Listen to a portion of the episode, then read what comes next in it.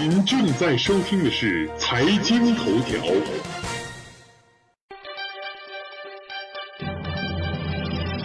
关注财经头条，了解财经动态，洞察社会民生，引领财经方向。映月与您一起看财经。Can you feel it? Can you feel it? 欢迎收听财经头条，我是主持人映月。本栏目由财经头条和喜马拉雅联合出品。本期节目我们要关注的话题是：价格标签上的秘密，为何都爱卖九十九？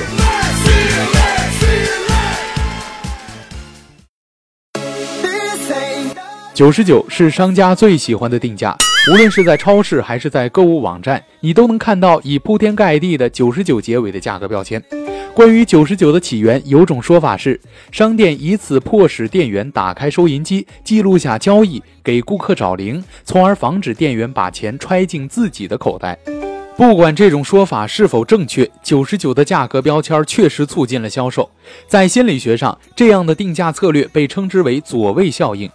美国大西洋月刊对此的解释是，消费者没有耐心看全小数点后面的数字，人们的大脑呢更倾向于把注意力放在左边的第一个数字上。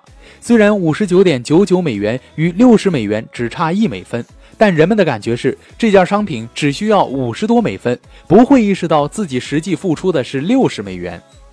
九十九的定价虽然便宜，给人以啊捡便宜的印象，但它不是在哪儿都好使啊，有时甚至会适得其反的。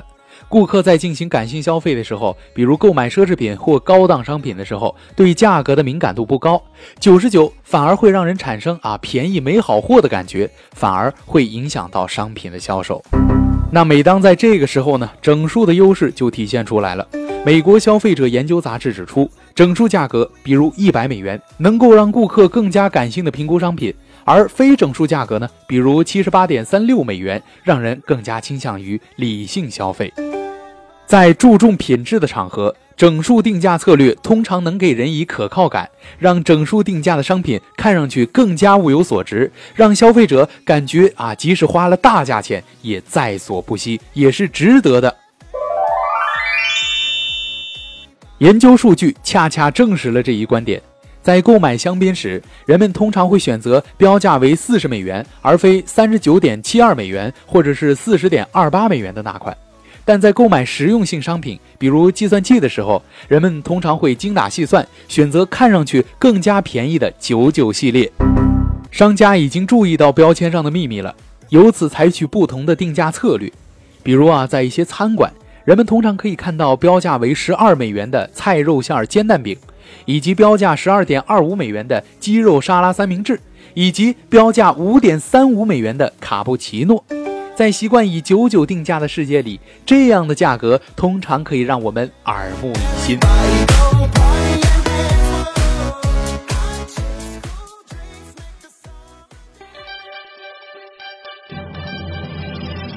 关注财经头条，了解财经动态，洞察社会民生，引领财经方向。